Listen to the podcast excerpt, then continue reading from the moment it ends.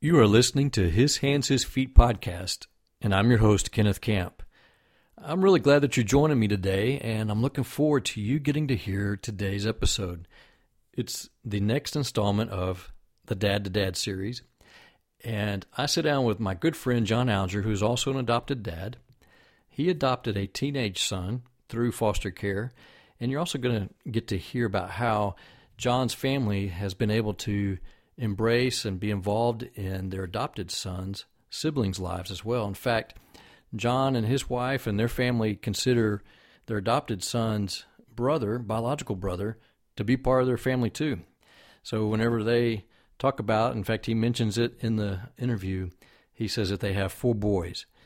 Two are biological sons of John's, one's an adopted son, and the other one is their adopted son's biological brother. Really, really cool story. Before we get to the interview with John Alger, let me tell you about GobbelCounseling.com. That is spelled G O B B E L counseling.com. And my friend Robin Gobbel, who is the founder of Central Texas Attachment and Trauma Center. Robin specializes in adoption, attachment, and trauma therapy, and she has helped many families, foster families, and adoptive families, not only here in the Austin, Texas area, but all throughout the country as she travels and also records workshops and webinars that she makes available on her website. I want to encourage you to check out what she has available on gobbelcounseling.com and any webinar that you want to purchase and download by listening to His Hands, His Feet podcast. If you will enter in the discount code CAMP, C A M P, that's my last name, you will get a 20% discount on any webinar that you decide to purchase and download. And here's just a few titles that you will find Trauma Doesn't Tell Time. Another one is Trauma Informed Behaviors in the Classroom. And one other that caught my attention is How to Talk About the Hard Truths in Adoption. And there's many others that are available on her website. But again, that makes her material available to you even if you don't live in the Austin, Texas area, but also you can find out where she's going to be speaking at workshops or conferences around the country in the upcoming months. And you can also invite Robin to come and speak at one of your events. So again, I want to encourage you to check out GobbelCounseling.com G O B B E L counseling.com. If you want to download, purchase, and download any webinar, just enter in the discount code CAMP, C A M P, and get a 20% discount off of any and every webinar available. Now let's join that interview with John Alger.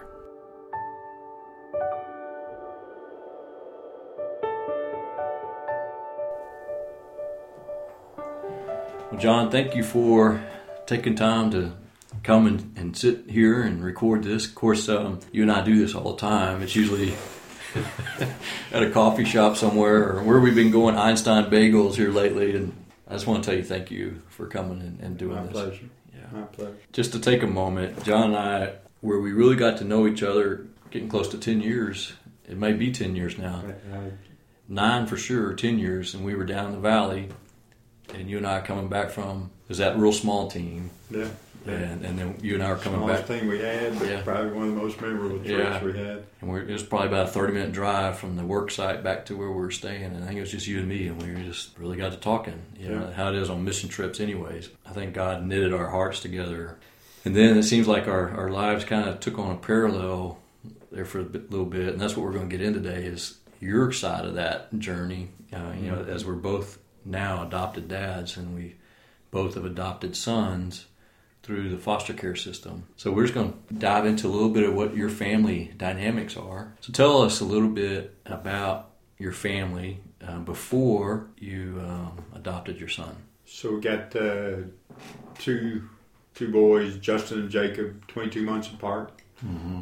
uh, age wise, and me, my wife, and our two kids, and you know, a dog, just a typical family, I guess. And so, in seventh grade, in middle school, Jacob is our youngest.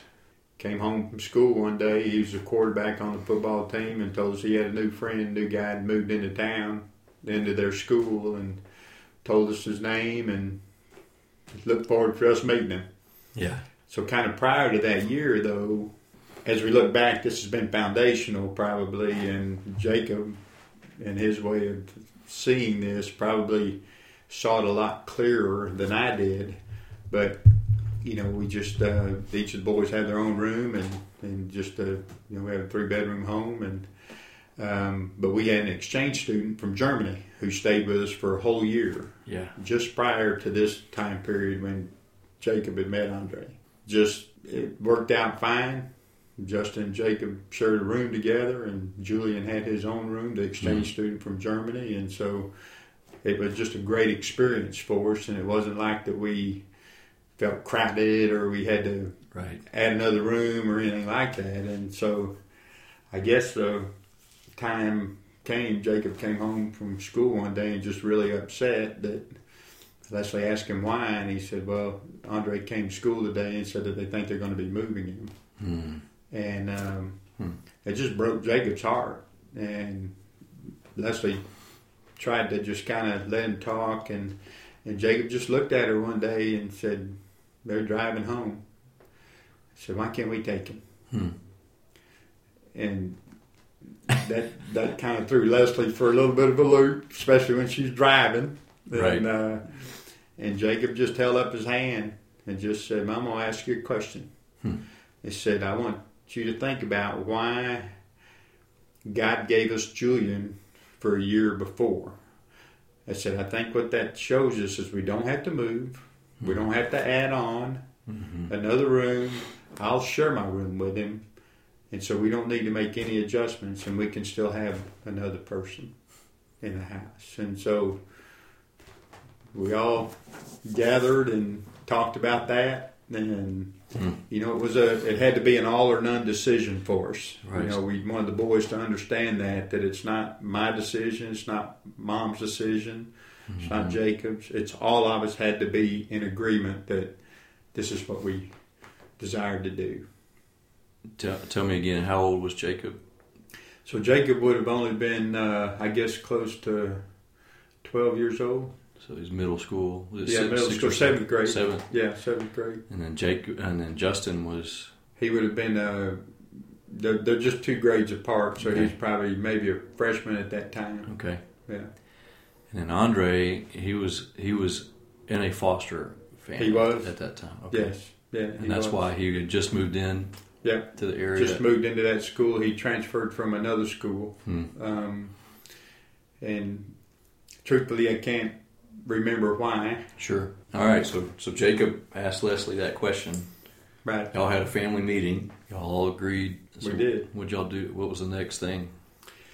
One of the things that I had really, it all this kind of was really interesting to me personally because even kind of even after Julian mm-hmm. left to go back to Germany, our exchange student, there was just kind of this. I don't. I couldn't explain it then, but I started thinking about um, not that I was even considering what it would be like to have an adoptive, you know, adopt hmm. another child or anything, hmm. but there was just this sense of because we grew extremely close to him. Yeah. And and in fact, you know, he was back just recently for Justin, our oldest son's wedding, and so that shows you how that has been ten years now, mm-hmm. you know, almost, and that's how connected we became to him. And there was just something, and you know our mutual friend Ray Mosley. You know, mm-hmm. just watching him, right, all these years and the number of children that they have fostered, as well as I'm not for sure what the number is that they have finally they have actually adopted. That just really began to really work hmm. inside of me about do I need to do something more. We hmm. thought about having another exchange student, right? And we said I and so it's just kind of interesting how this all came hmm. through. And so after we sat down and talked to the boys, we of course talked to you know other families that mm-hmm. we knew and had talked to the Mosleys and right. just kind of to get some input into okay what's this potentially going to look like what are some things we need to consider so it was more of a fact finding kind of yeah um, for leslie and i to then be able to come back to the boys to kind of help them to process through. Mm-hmm. You know, so it's not like you're just going to have somebody coming over to spend the night for a long time. yeah. yep, that's right.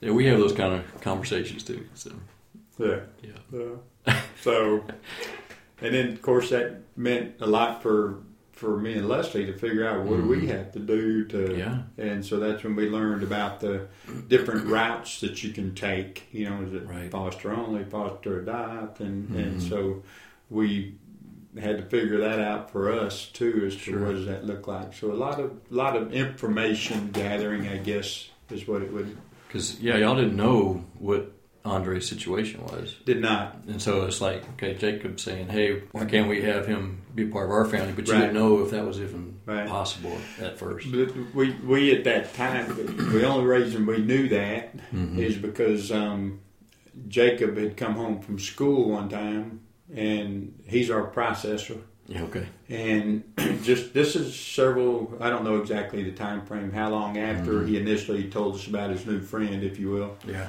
And he just was just curious and I asked Leslie what foster care was and she Mhm. said "Tell- explain to him I said why do you ask and he said I just want to know and that was just kind of the end of it. Right. not knowing that necessarily that.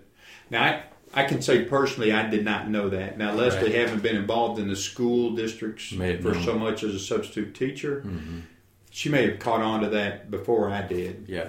But and then when he told us that that Mhm. Andre was potentially going to be moved, Mhm. then we understood. You know, Sure. and, and we probably had found out by then. So y'all had the family meeting, made the decision. Yeah, let's go forward with it. You found out that it was a possibility Uh-huh. that y'all could. And we had Yeah. we had um, he would come and stay with us since they went to the Just same school as a friend. and- Yeah, yeah. yeah, and um, we began to you know understand the you know the dynamics of you know what he needed to do in school and Mhm. really have a really good working relationship. I guess Mm-hmm. she kind of understood having been teach student teach or Mhm. substitute teaching all these years, kind of the different learning styles, and so they Mhm. kind of connected. Sure seems like God was making a way for all Oh, that sure. to happen. Yeah, oh, yeah. cool. I mean, you can see that yeah. as you look back. Mm-hmm. Always, but you know that's what we. That's the hard thing we learn, right? Sure. It's always hindsight's always great when we Mhm. put it all together, but we never could really see it during the journey. But there were just so many, um, so many things, even with the adoptive agency and, and child protection services and the people that we had and all Mhm. those arenas were just really uh, yeah. uh, an incredible provision for us. Jump forward a little bit. You made a decision on how you, the process that you would go.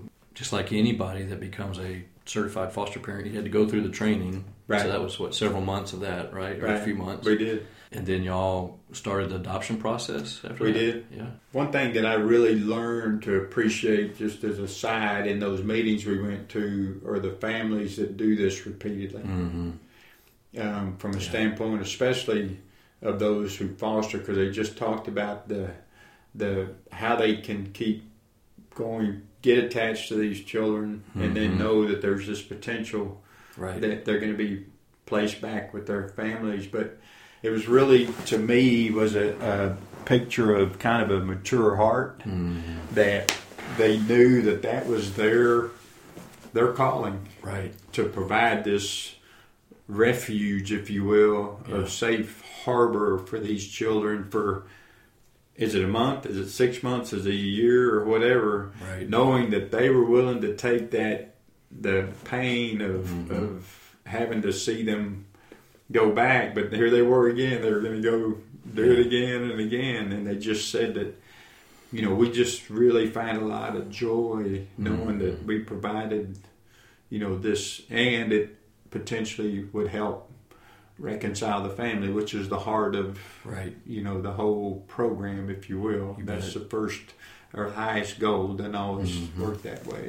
We did start looking through the process, and they were we, we went through Lutheran Social Services, Mhm. were the people that we worked with, and they were very good to work with because they kind of gave us here here's some paths you Right. can take. Sure. You know, we think this is the fastest path to what Mhm. you want to do, and it was a foster to adopt Right.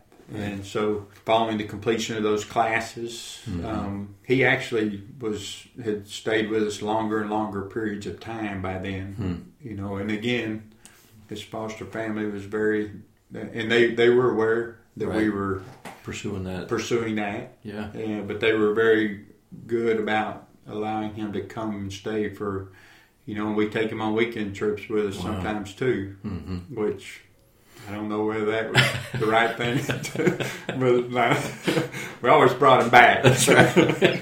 so uh, Everything worked out fine. Yeah, yeah, yeah. And uh, the next thing we knew was that once you know we completed classes, then it was a Mm-hmm. you go through. I'm not for sure exactly if it's still a six month window or whatever, where they essentially were coming and considering us as foster, so we would get the visits with them. Yeah, and that was from CPS. That was Right. that. Yeah, because Right. they make the that's the state making that decision. Yeah, yeah. yeah. So we were two months into that, Mm-hmm. and we were on the. Uh, they had one of our visits, Right. you know, to where they visited with everybody separately, and then visited with us as a group, and Yeah. All the boys went outside to play, and I was doing something else, and Leslie was walking out with uh, uh, Jennifer Burns was our Yeah. CPS uh, Yeah. representative, and she just casually just mentioned to Leslie that said, um, "Are you uh, are you aware that he wants to take your name?" Hmm. And she goes, "We haven't even talked about that." Hmm. And it said, "I don't have any problem with that, but please know that we're not."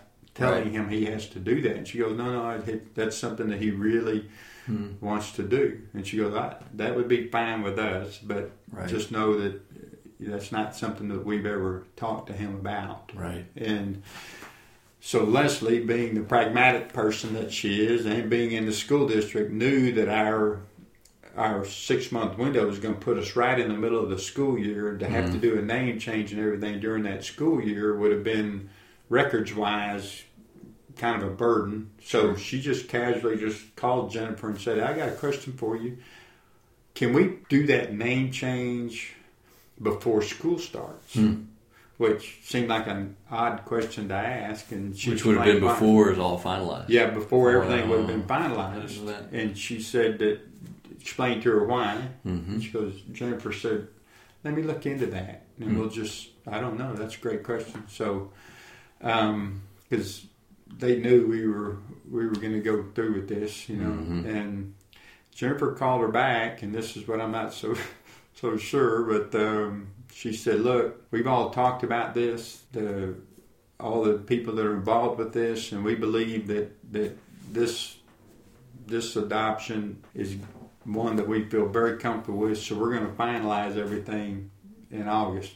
Wow. So that was only two, like our third Oh, month yeah. of this. So they, they shortened that window. They shortened that window, Gotcha. and so Yeah.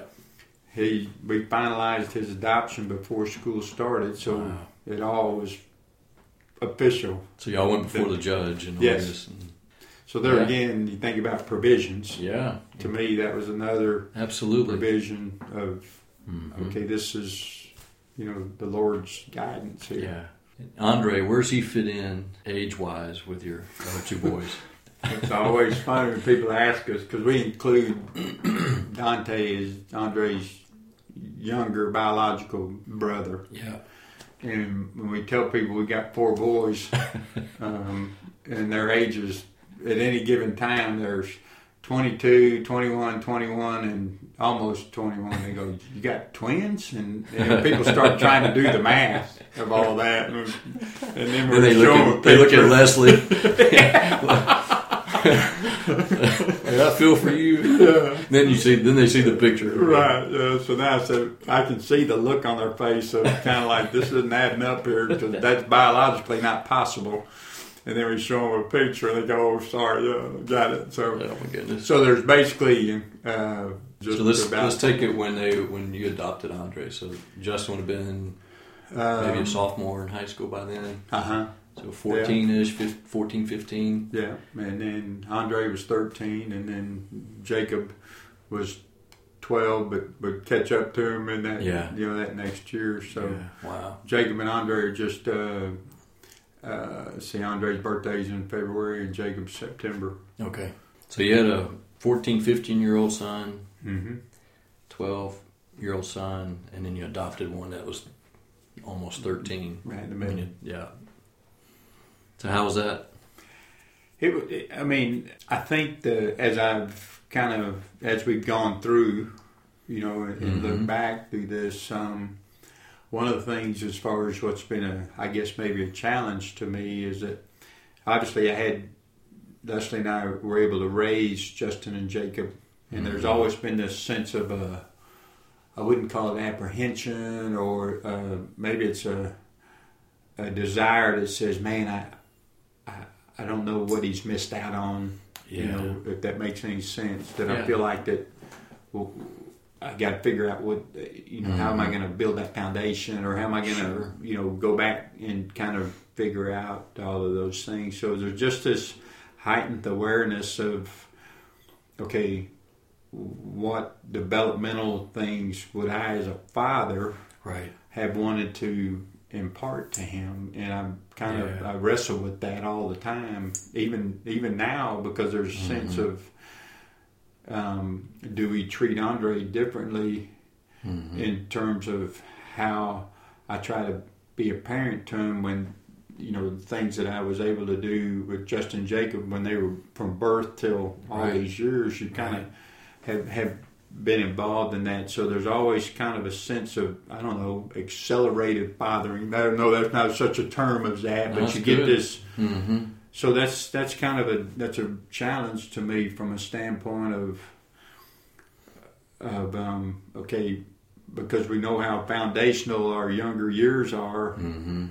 You know, you can't just look past that. No. You know, and so at this age, how do you impart those same kinds of Mhm. important components into that? Yeah, that's huge. I mean, because my mind, when I asked the question, I was just thinking about what was it like to have three teenage boys. You know, you had two teenage boys, which is challenging enough, and then you you added a third one. So that's where I was thinking. But to to consider, like you were saying, all those things that you, those twelve to thirteen years of Andre's life that you just didn't really know. Right. You had a sense of probably what he missed out on. Yeah, I could see that being a huge challenge. I think one of the things that helped in that is they all have the same interests. They're all about they all love Right. sports, and That so that that helped a lot in that. That helped their relationships. Yes. Yeah. Yeah, and I think Andre picked up a lot from Mhm. from them. I mean, one example I guess I could give is that you know from an early age, uh, Justin and Jacob picked up the habit of coming home from school. They put their books down on the table, give them something to eat, something, and they just kind of start doing their homework. That was just a routine for them. And I remember the first time Andre came home from school with Jacob. Jacob puts his books on the table, gets him something to eat, and gets gets you know something to drink. And he sits down, and Andre says, "What are you doing?" well, I'm working on my homework. Like that was just a natural thing to do, and Andre just kind of. I have never done that, but he Sure. grew, he grew into that Right. without, You and that was as much the example of the of, of Justin and Jacob as it was Oh yeah. Leslie and I didn't have to say no. You're going to sit down. He just right. he just kind of followed that that pattern. and I would imagine too, because I know he was a part of more than one foster family Yes. growing up, and so what I've learned about kids that are in that kind of situation is that they learn to observe how that family does life, and as a matter of survival, a lot of times they try their best to become a part of what that family routine is, and Mm-hmm. And so, in a good way, you know, he wanted Right. to do that. No, that's I could see that being on, on you, knowing you, how you have wrestled with that in that moment when he first came part of your family, and then as you said, even still today, you still Mm-hmm. wrestle with how do you impart to him things that you know he missed out on. Yeah. Yeah. I think for the other thing for him was, you know, I, I um, and you know him, and you know his heart, and you know is that I wanted him to, to trust us, Mm-hmm. you know, and I know that in that situation, and in a lot of those situations, trust is a really big issue. Yeah, understandably so. Yeah. And I think that I've seen that not to Mhm. diverge to get too far ahead or No, whatever, good. but I've seen a lot of that Mhm. in Dante. You know, we, Dante is not he he's been a part of our family per se. So let's Ever- talk. Yeah, let's catch everybody up on Dante. So, okay, so yeah. Dante is the the third of the four siblings in that family, Andre has an older sister whom Mm-hmm. we still see a lot, and it's Andre, and then Dante is uh, roughly a year. I can't do the math that quickly. Mhm. Year and a you know younger than Andre, and then they have even uh, the fourth sibling, Tomia, who's a probably um, I think three years younger than Dante. Okay. And so from the very first get go, uh, Dante was, um, again, traveled a very difficult path, just as they all have. Mhm. But we knew that Dante was down in Galveston. Mhm. And uh, first summer we had Andre, we were going there for a family vacation, and and they had stayed in touch. Mhm. The all the siblings had stayed in touch, and so Andre knew he was there, and so we Mhm. picked him up as, as people he was staying with. Um, again, it wasn't a an adoptive family; it was kind of more of a um, Yeah. So he wasn't in the foster care system, right? well, not that's uh, not to our knowledge. Yeah, not- not real sure what the situation- We yeah. just don't know. There's a big something. There's a big gap of information missing from yeah. this point in time to X Right. point in time that we Sure. do not know what transpired. But Yeah. we do know that where he was in Galveston was just with family. Uh, you know, we don't even it was staying with friends and things as Mhm. well. So we're not for real sure. But we didn't really Right. Dig into that. But so Bottom line is y'all became connected with right, Dante. yeah, exactly. And from that time on, Yeah. you know, he he would come and he'd come stay five six weeks of summer with us sometimes, you know, and then he'd have to go back and go to school. And Right. So, but his path, and and I actually just had dinner with him last week, but his path is so much different than Mhm. than Andre's, and I tried to identify with him to say. Dante, you know, one thing that I understand, I think I understand about you is that you've made it this far. So he's 21 now. Mhm. You essentially really have generally made it this far on your own. Mhm. And I'm trying to identify and can say that I can see where you might say, well, I got this far on my own. I don't need Yeah. anything from here on out. I can continue to do that. Right. I, you know, that's not my life story. Right. but I want you to know that I, I think I can understand this Sure. because along the way, you know, probably people that you thought you can trust Yeah. would would leave, Yeah. and and I, I, I think I try to identify with that guardedness and. You know, a few years ago, Andre, you know, just in a habit in my office, he uh,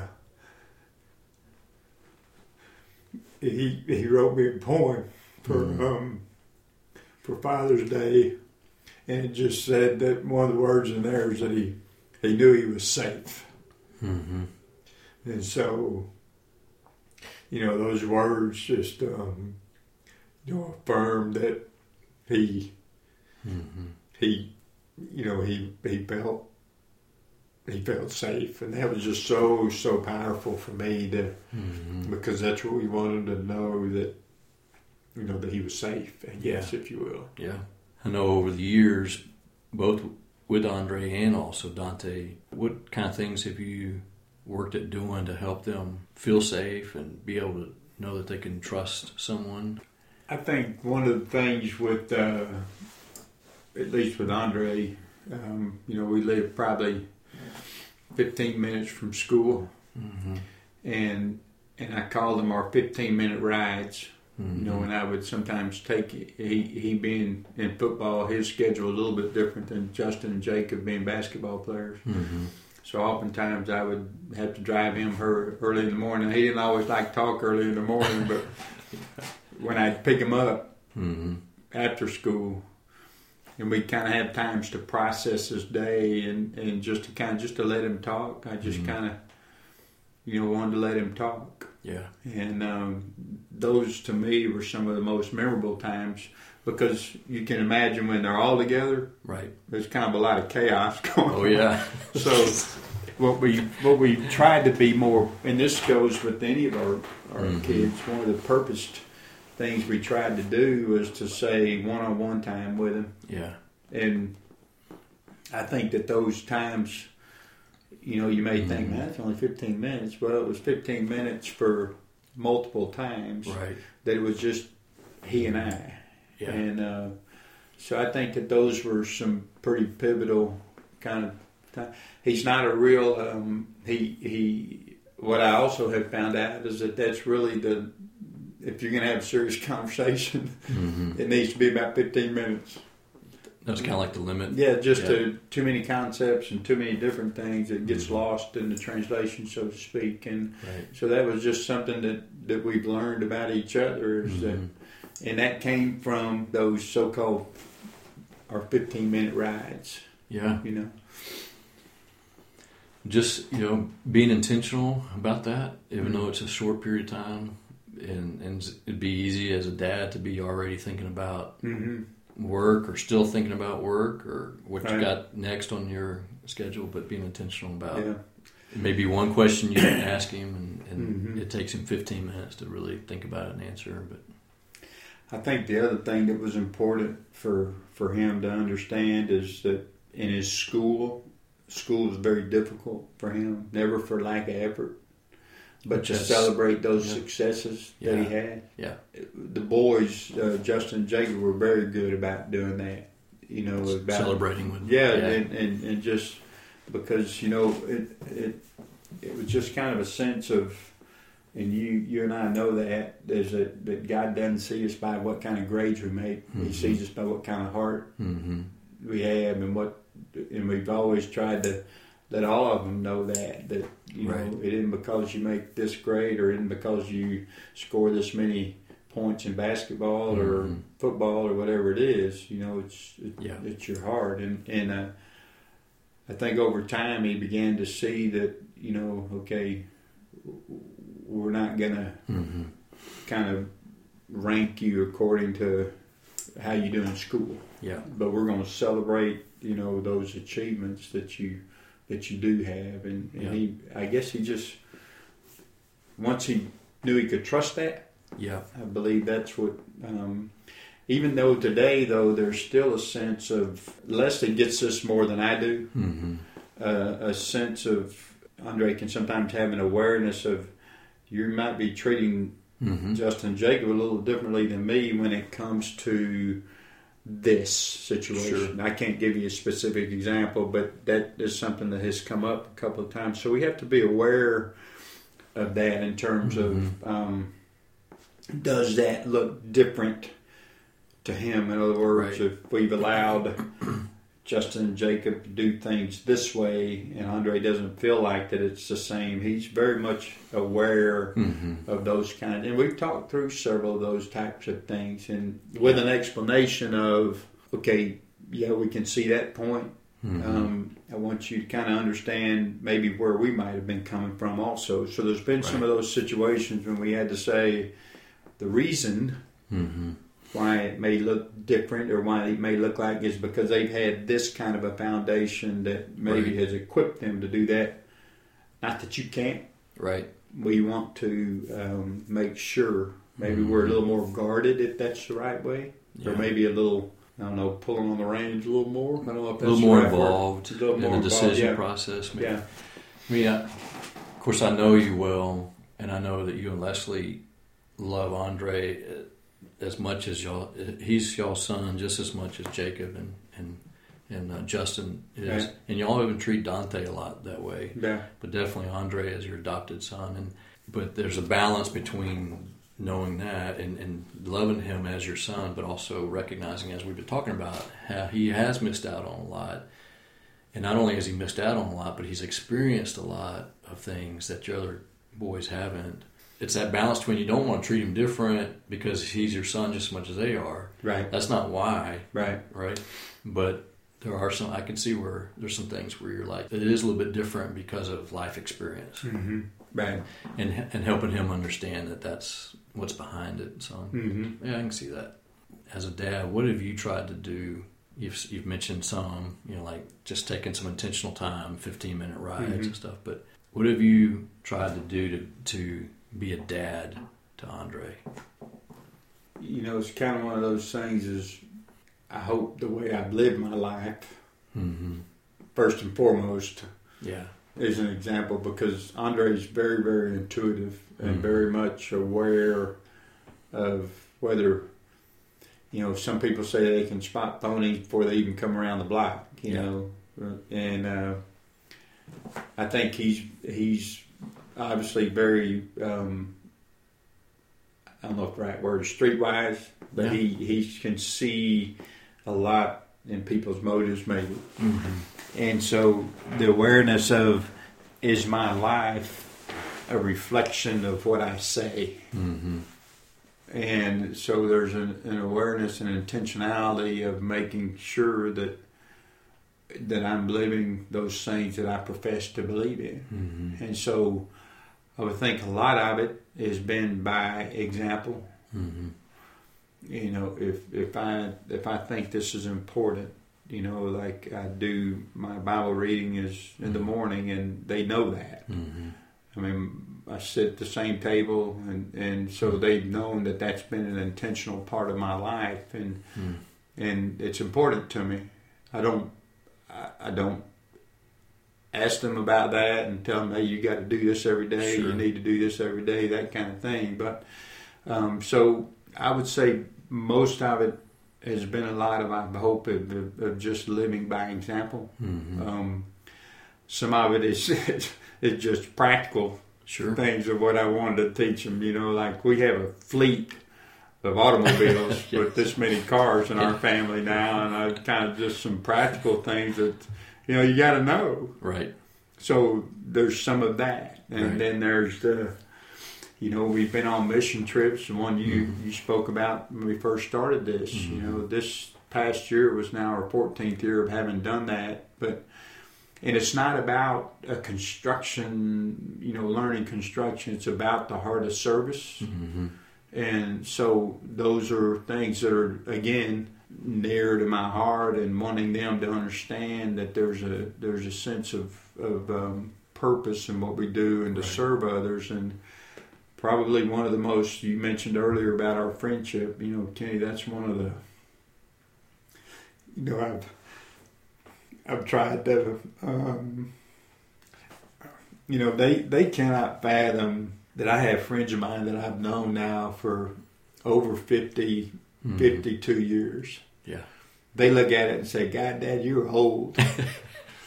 but, you know, what I have tried to get them to understand is the, the value of those deep relationships. Yeah, they have each other, Mm-hmm. but they also need to have deep, deep fr- friendships with other men, Mm-hmm. and not just hey, we play on the same football or basketball team. I'm talking about those Right. things where, you know, you and I have talked about this. We know each other's dirt, Mhm. but we love each other even that much more. Right. And I really have tried to hope that they would. Again, though, I think for it's probably easier for Justin and Jacob Sure. to do that.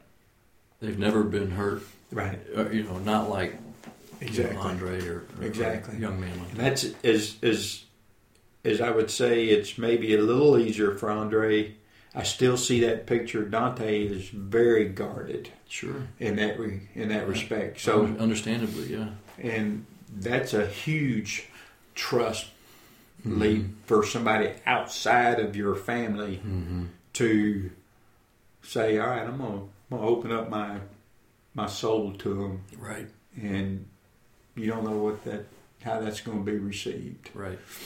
Um, I guess the last thing that I've tried to teach them, not the last, it's an ongoing, you know, it's never Right, never right. ends, is that I, you know, I hope that the way that I treat Leslie, Mm-hmm.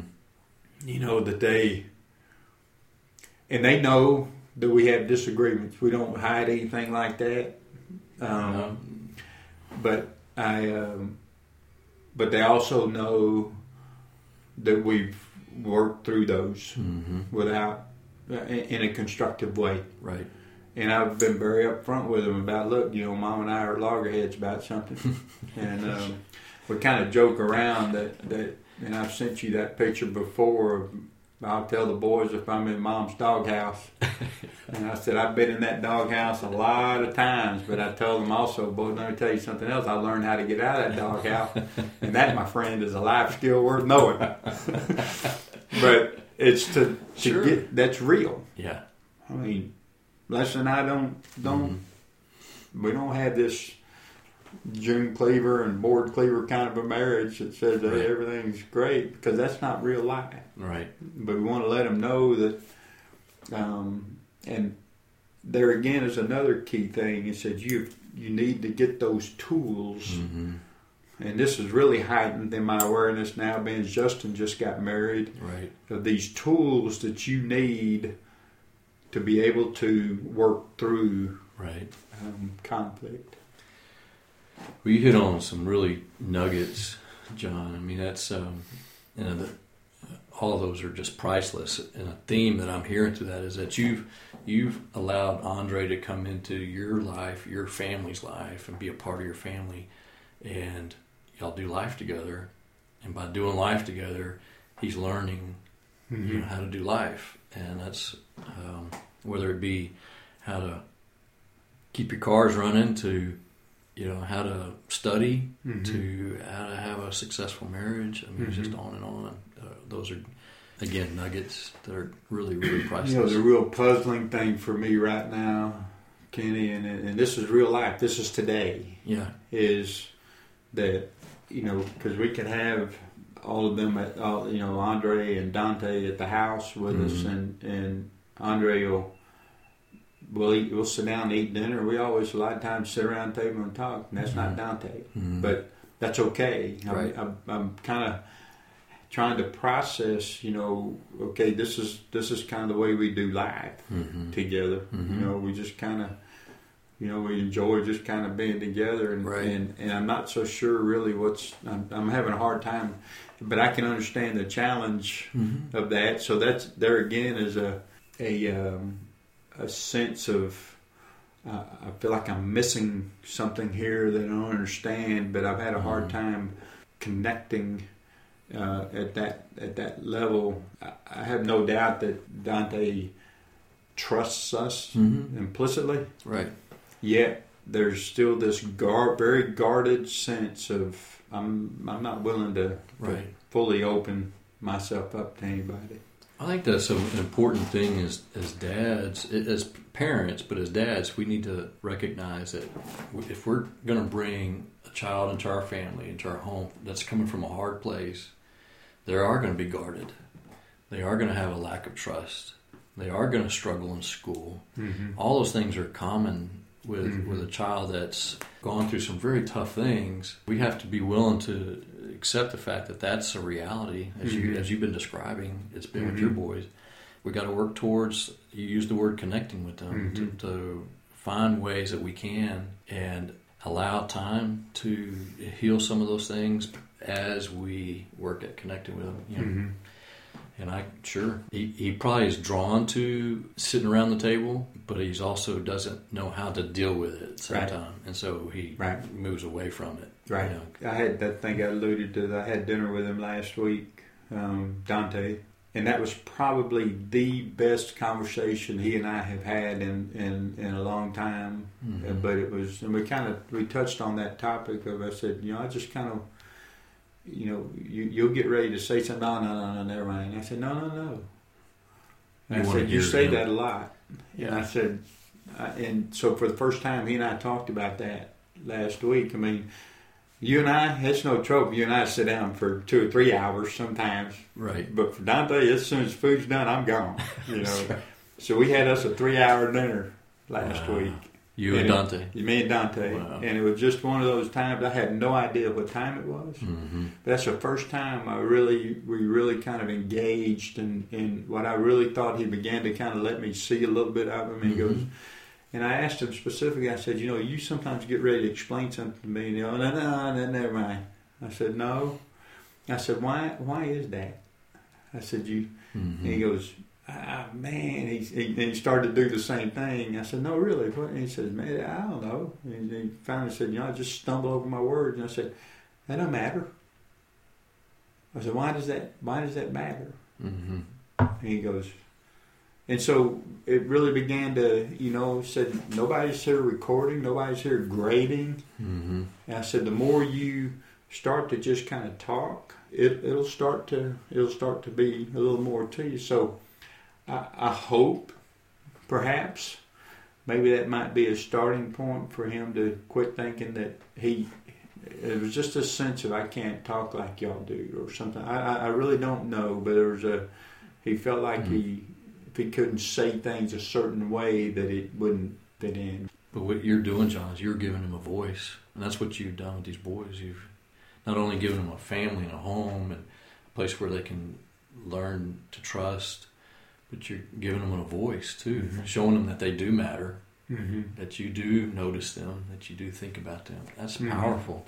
And moms can do that, but especially with boys, man, when a dad does that, it pulls out who they are, their identity. It's like no one ever cared, especially a man. No, Yeah. you know, they didn't have a man around, a dad, a dad kind of figure around that that did that.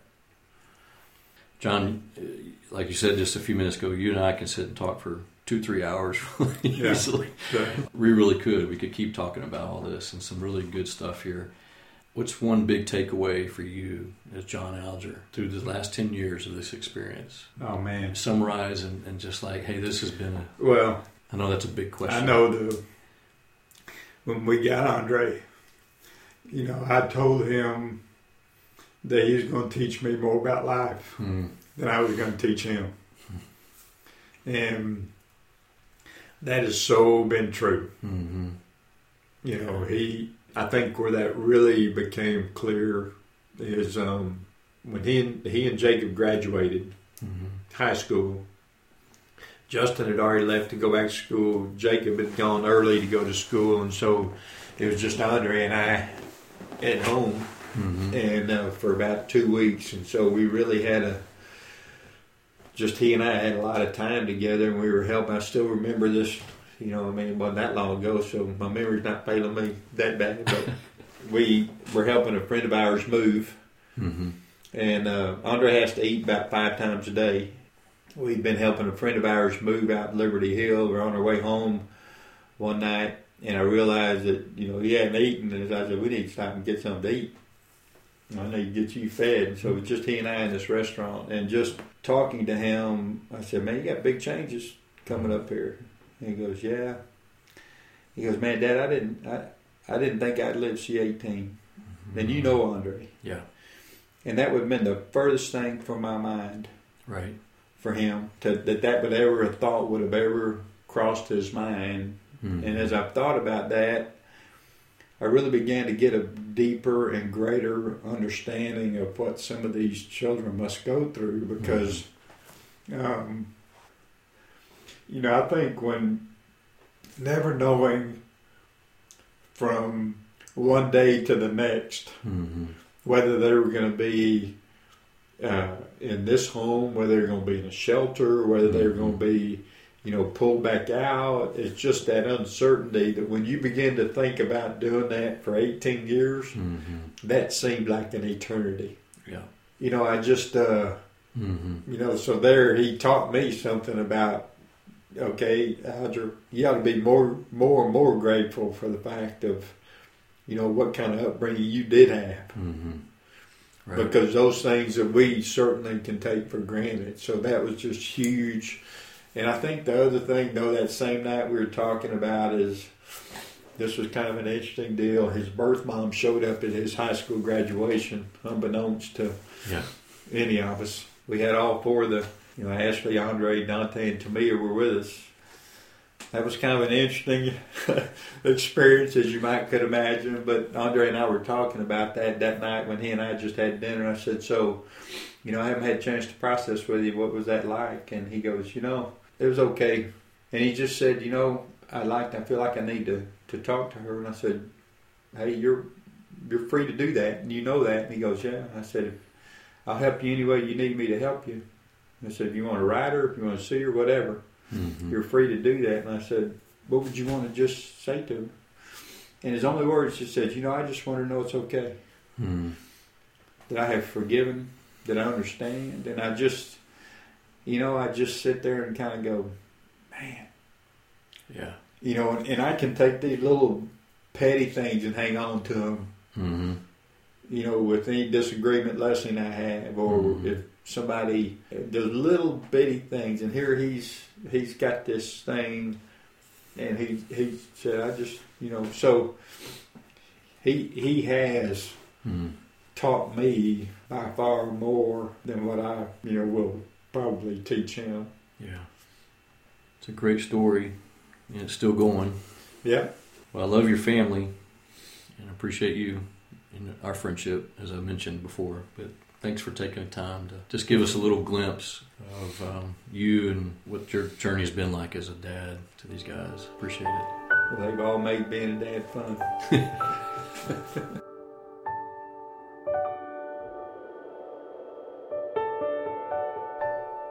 Just like with the other adoptive dads that I have interviewed for the Dad to Dad series, I really appreciate John's willingness to be vulnerable and authentic as he shares both challenges and joys of being an adoptive dad.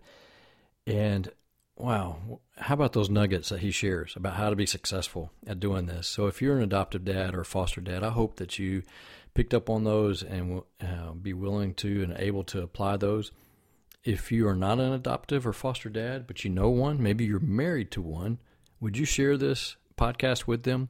I would greatly appreciate it, and I think it would they would benefit from that. That's the whole reason why I'm doing this Dad to Dad series is to help dads that are out there uh, not feel alone and isolated, and be able to hear from other dads that are doing this and doing it well. If you want to get the link to gobbelcounseling.com and also, as a, a, special bonus, you can also get the link to a podcast that I've done with Robin Gobbel uh, several months ago. That's included in the book, uh, Foster and Adoptive Parenting. Just go to kennethacamp.com slash episode 45, and you'll find those links there, along with the show notes for this podcast. Again, share this with those that you know that are foster or adoptive dads, and I think they will greatly benefit and appreciate that, that you shared it with them. Thank you for joining me here at His Hands, His Feet podcast. Until next time.